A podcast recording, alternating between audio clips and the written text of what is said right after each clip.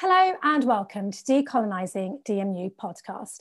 This podcast looks at the work of the project that seeks to decolonise a university and also all the issues associated with the concept and notions of decolonising. Today, I'm focusing on the lack of Black professors and the very low number of female professors in UK institutions. Data from the Higher Education Statistics Agency reveals that out of 21,000 professors in UK universities, just 140 identify as being Black. Other minority groups do fare better. Asian professors, for example, account for 1,360 professors in total. But, now this is a big but, male professors still continue to outnumber female professors. Just 5,700 women are employed as professors across UK universities. So I am super fortunate to be joined by two female professors at De Montfort University. Professor Bertha Ochieng is Professor of Integrated Health and Social Care. Professor Shushma Patel is a Pro Vice Chancellor and Dean for the Faculty of Computing, Engineering and Media at DMU. And plus we have Ismini Vasileiou, who's Associate Professor in Information Systems and who is also a member of the Women's Higher Education Network. So thank you all for joining me. I have to admit, I found the data from HESA a little depressing that in 2021 we're still having these conversations. But Bertha and Shushma, um, I wonder if I can come to you first. Could you tell me about your journeys, your individual journeys to becoming professors? It, first of all, let me say that is an appalling statistic. And when we think, you know, uh, we celebrated 100 years of women getting the vote, and we haven't even nudged that um, much forward beyond getting the vote. So that's uh, a terrible statistic. My journey in terms of getting to a professor wasn't an easy one. Um, first of all, I started out as um, two careers, started out in um, medical research and then transitioned into um, computing now. So as a professor of information systems, I moved from one discipline into another I had I was established in medical research and then moving into computing, I had to contribute to this new discipline and um, needed to validate my um, myself as an individual, as a female, especially in computing, but also um, in a period where there were very few, if any, role models, very few, if um, female professors, and certainly not um, at my previous institution. And for a long, long time, um, I have been the only female professor at that institution in computing. Um, and they don't have any more. Um, the institution, very teaching focused, um, and there was very limited support within the organization or a community within, you know, for, for whom I could look towards to speak to, um, to use as a sounding board or, or to have as encouragement for me. So that was very difficult in terms of that particular journey. Um, and it was really challenging, but I had um, good sponsors and that helped. But it was a challenging journey.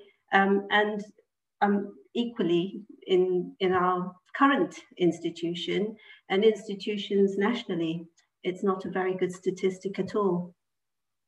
Thank you for that, Shushma. It sounds like quite a lonely journey, if I'm honest. Bertha, um, what was your journey like?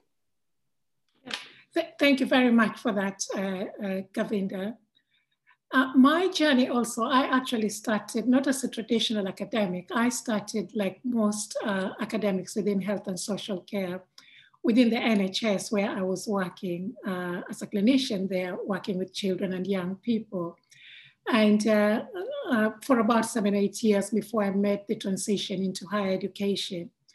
And uh, having worked now in academia for nearly 20 years, what I've found quite startling is that during my journey as an academic from a lecturer to the position that I am now, that similar to what Shushma has said, my gender as a woman seems to be very much at the forefront of it.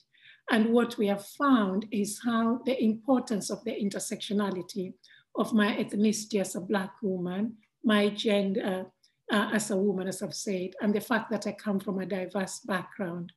Uh, and what I have found throughout my journey, it is that normally it is my race that seems to position me first in a lot of decisions that are being made, as opposed to my own experience and expertise in my area of, uh, of academic research. And uh, one of the things that has always helped me, because institutions sometimes find it very difficult to challenge notions of experiences of discrimination amongst women, but will find it much more easier to acknowledge sexism. But what I found personally that has really propelled me during my journey is not just some of the links that I've made and the networking and support that I've received from other women and other women of color and other minority women, but it's also the passionate about the work and commitment that I have that at times has also anchored me. Now, when you look at those statistics that you've actually uh, highlighted at the beginning of the talk, I think you said about 140 uh, Black women. There's even less when you start disaggregating them, you know, looking at them in terms of ethnicity.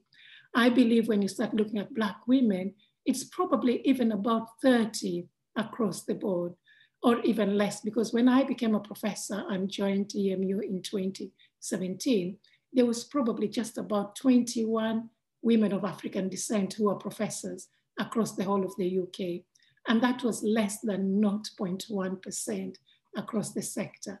And it's quite startling really when you consider the number of Black female students that we have at universities coming through and the fact that your race and your gender and that intersectionality is what appears to be propelling you throughout your career within the academic uh, environment.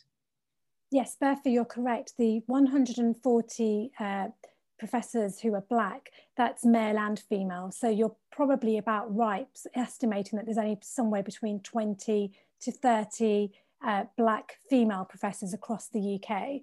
And, and that's a really interesting point that you make as well, that obviously in the university, particularly like De Montfort University, where our student body is becoming quite diverse, when you look to who's in the very senior roles, I don't think that's reflected back. And I think at De Montfort University, there is um, a sort of a level of uh, diversity and reflection at the lecturer and senior lecturer level.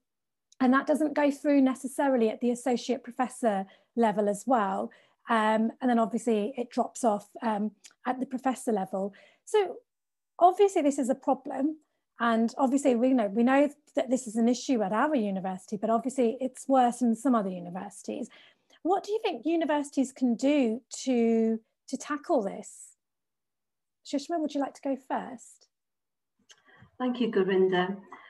Um, a lot. Universities can do a lot. I think you're correct in terms of um, the pipeline.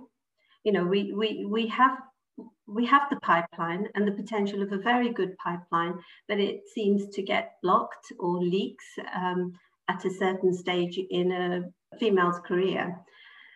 I think we need to have um, role models are really good.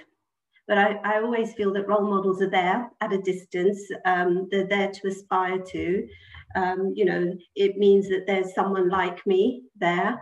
But I think more important is sponsorship, you know, to go beyond that role model aspect and to be able to sponsor women, um, especially BAME or uh, Black and Asian minority ethnic women, to progress, to support them, to see the value of our contribution, not just in research and teaching and learning, but in all aspects of university life, to be honest, you know, within the professional services, etc. So I think it's really, really important that we have that sponsorship, the recognition that we have something to contribute um, and um, provide that sponsorship um, to us as individuals. And that's really, really important. And that's benefited me hugely is the recognition that we can make a contribution. That's great. Thank you, Shushma. Bertha, do you think there's anything that universities can do to tackle this problem? I think there's quite, um, there is, yes, uh, quite a number of uh, areas that universities can be looking at. And I want to believe that universities have actually started this work given the, the media that we've had in response to the Black Lives Matter, and in particular the death of, of George Floyd, which has actually brought a lot of these things to the forefront of most institutions, if not all across the country. one of the things that I would suggest, and I'm taking this from my own background as public health, is going upstream in terms of looking at that particular pipeline that Shushma has spoken about, but not just at the lecturer and senior lecturer and associate lecturer uh, levels, but actually starting also with the experiences of Black female students within universities.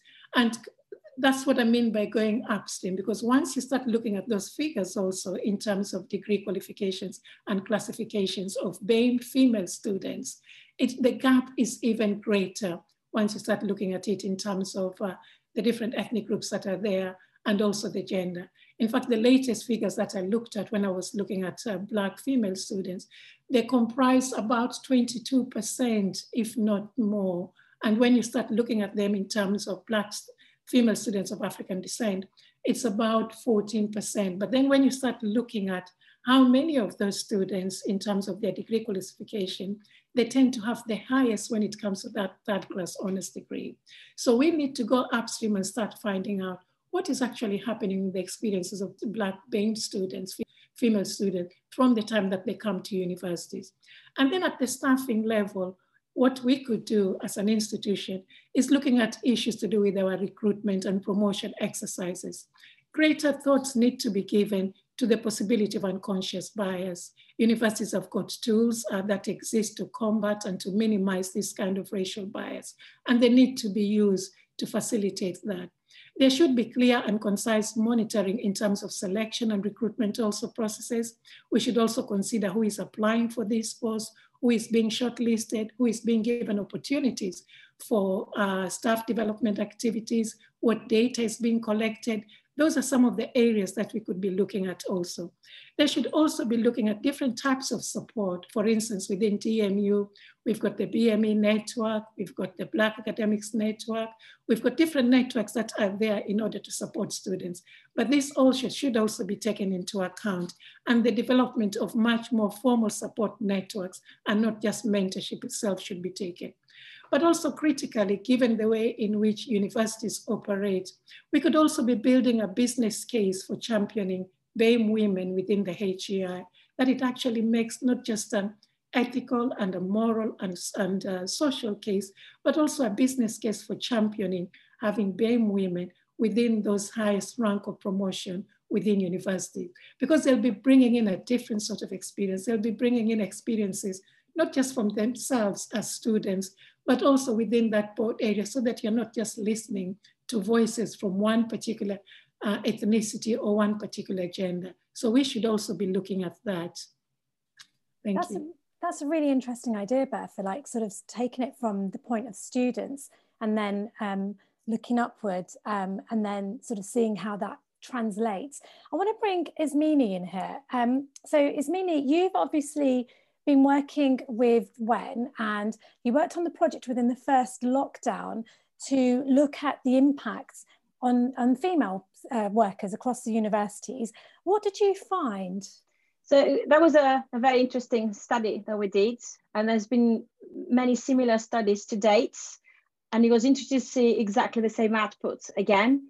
Uh, what we tried to do was something quite different in terms of collecting data again and see the data again and analyzing existing data, we try to look into the future and start saying, well, what is, what is the list of recommendations? We, it was very clear. We had um, over a thousand responses for our survey. And we had across all female uh, participants and a common feeling that especially the COVID pandemic uh, has caused a further disruption in their career progression. Um, we had lots of people who already uh, shared their views that they prioritize their partner's um, career and they come uh, secondary or uh, because they're single parents in many uh, situations, uh, they could also fall behind in their career because they had too much to juggle. But it was very interesting that the data we collected, the outcome, it was not different to what we see in other similar studies or what the government uh, data say. So we really need to start looking into those recommendations and that's future, what we can actually do to change the landscape of uh, females and BAME, as this podcast is about, um, in academia. So staying with you, Ismini, um, I think also whilst um, the, the lockdowns and the whole pandemic has brought to the fore that you know staff have other responsibilities other than just the responsibility to work. Do you think that whilst there is perhaps a greater recognition that you know people are juggling children and things like that and working, do you think this in the long term is going to help female staff, or do you reckon it will actually hinder female staff? I don't think things will improve because we continue collecting data, analyzing existing data, recognizing the existing problem, and we still have white men creating those policies uh, rather than putting that person who knows the situation, who knows the issues of the pipeline, who knows the issues they're facing, because they're juggling so many things to contribute, to advise, and sometimes to lead those projects. I do think we need to start looking at the core, who is making those policies. Um, and we can find many examples, you know, I'm, I'm not BAME, we've got two professors in this school who have a very similar story to me on how I made it into academia, but they also have other parameters because they come from a different backgrounds. So they, ha they have, they are the ones who've got the understanding, the experience. And the question is, how do we bring this into the equation when we create new policies like flexible, uh, flexible working, for example? We cannot just leave the same people identifying, analyzing, and setting those recommendations and strategies when they don't have that personal experience. Yeah, no, that does make sense. And this is a question to all of you. Do you think, though, that in institutions and in a place like a university, we, you know, we have to demonstrate that we are working above our tier to be considered for promotion. Do you think it's problematic that in academia, often a lot of the female staff are likely to have um, additional responsibilities within universities alongside their teaching and research? And I do wonder if that's balanced with some of their male counterparts. Yeah, I, I, I, truly, I truly agree with that. One colleague of mine once said to me, I, that was years ago, and he was a professor.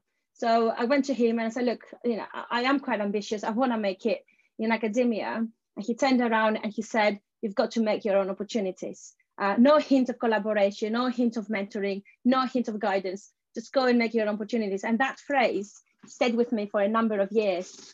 And as I gained more and more experience in academia, that's exactly what women do. They just go and try to find opportunities because there's, there's so much stigma or the unconscious bias, as Bertha mentioned earlier. Uh, there's so many wrong perceptions from men against women and how they try to keep them away from what is actually going on. And the way we set up the work, you know, you can have, for example, male colleagues who can write a paper on a weekend because they either have no childcare commitments or they don't participate in those child childcare commitments as much as the mother could do. And that's what the, the WEN study showed as well, that the females, you know, the, the mothers were impacted more from COVID. So I, I truly believe that this is an ongoing issue, as you said, Gurinder. Thank you, Ismini. Um, I think what Ismini sort of highlighted, and I think Bertha and Shushma have alluded to this as well, is that and I guess I just want everyone's opinion on this. Do you think there are specific barriers that exist for, for women and especially for minority ethnic women in getting ahead in, in academia and making it to being a professor? I think some of the things we've actually uh, touched on, and, and these, you know, some of them that we spoke about in terms of the unconscious bias that exists within the institutions ourselves, uh, the racial discrimination that institutions, uh, most institutions across the country find very difficult to acknowledge, while at the same time, perhaps, you know, you find that when it comes to issues of sexism, those are much more easier to acknowledge and to address rather than when it comes to issues of race discrimination. The lack of staff opportunities that uh, quite a number of BAME women also have complained about. In fact, there was a study that was done two years ago with uh, Nicola Rollock looking at uh, the experiences of Black female professors and uh, some of the discrimination and the bias that they've experienced in terms of their journey to the professorial uh, route. And I think all these have got to be taken into account. It's not that there's a lack of expertise or lack of knowledge or skills. It's the fact that they are women they're, they're of a minority group that seems to be at the forefront of their experiences within academia.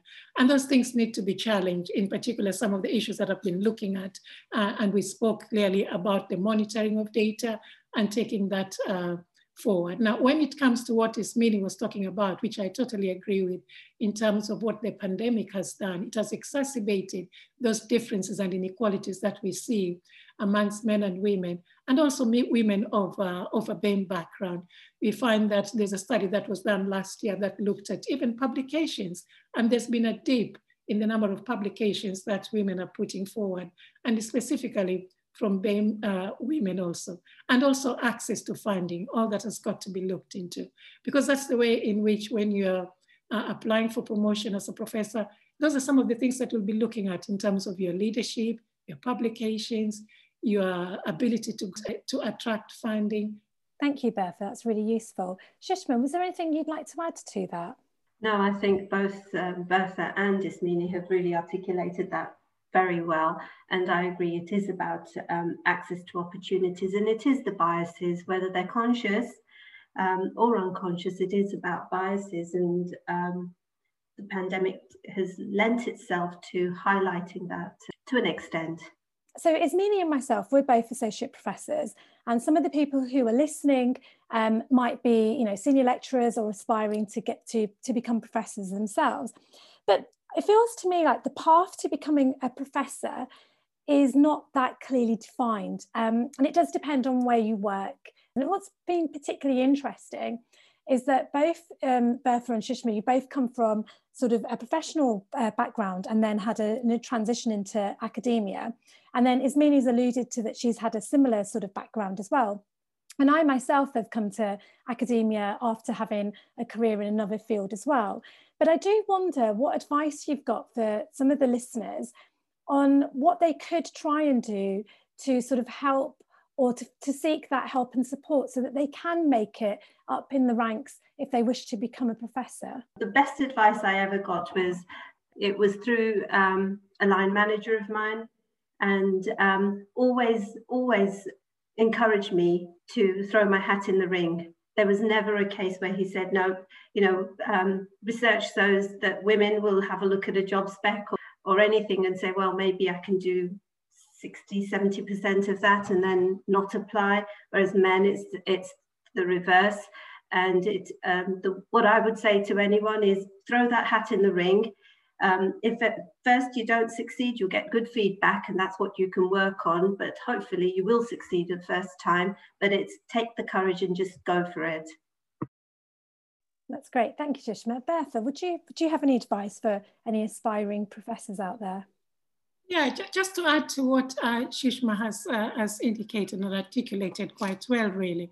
One of the things that I have found quite useful is um, making alliances and seeking those alliances within your institution yourself and also externally you know and those external alliances who can also support you in identifying those areas that you need to be focusing and other opportunities would really enhance your cv in terms of the professorship.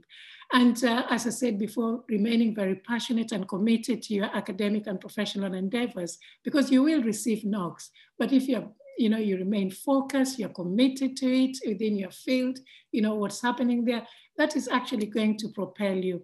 But also lastly, something that I think is really important is taking care of your own well-being, health and well-being, because despite this, you know, you're going to receive several uh, knocks along the way, and uh, which could be quite stressful and to your own mental health. So therefore, having that self-care is really important in terms of taking care of yourself because issues of discrimination and uh, racism and marginalization do have quite an impact really on any individual's mental well. Thank you to Professors Shushma Patel and Bertha Ochieng and Ismini Vasileiou for sharing your experiences and thoughts on why there are so few black and minority ethnic female professors across UK universities. If you have been inspired by this conversation and would like to learn more about the Race Equality Charter and the Athena Swan and if you've been inspired by this conversation and would like to learn more about the uh, Race Equality Charter and the Athena Swan initiative to make progress at your universities, please do look at the episode information.